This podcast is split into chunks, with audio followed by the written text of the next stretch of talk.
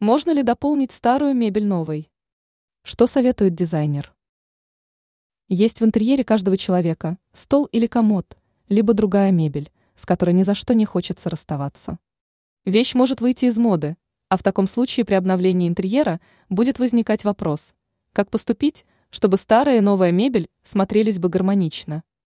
Эксперт сетевого издания «Бел новости» в области дизайна интерьера Юлия Тычина рассказала, что делать в таких ситуациях. 1. Решить проблему можно, если сделать ставку на цвет. Старая и новая мебель должны сочетаться по цвету, и тогда интерьер останется стильным. Можно подбирать по цвету стол и диван, либо перекрасить, переклеить стены, чтобы в интерьере доминировал нужный цвет. 2. Можно сделать акцент. То есть нужно решить, что в интерьере комната самое главное, и уже к этому предмету подбирать прочие детали.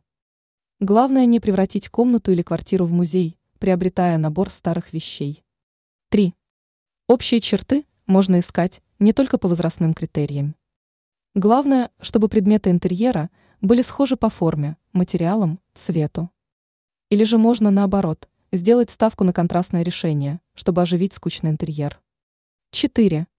Если этого мало, то можно внести в композицию мелочи.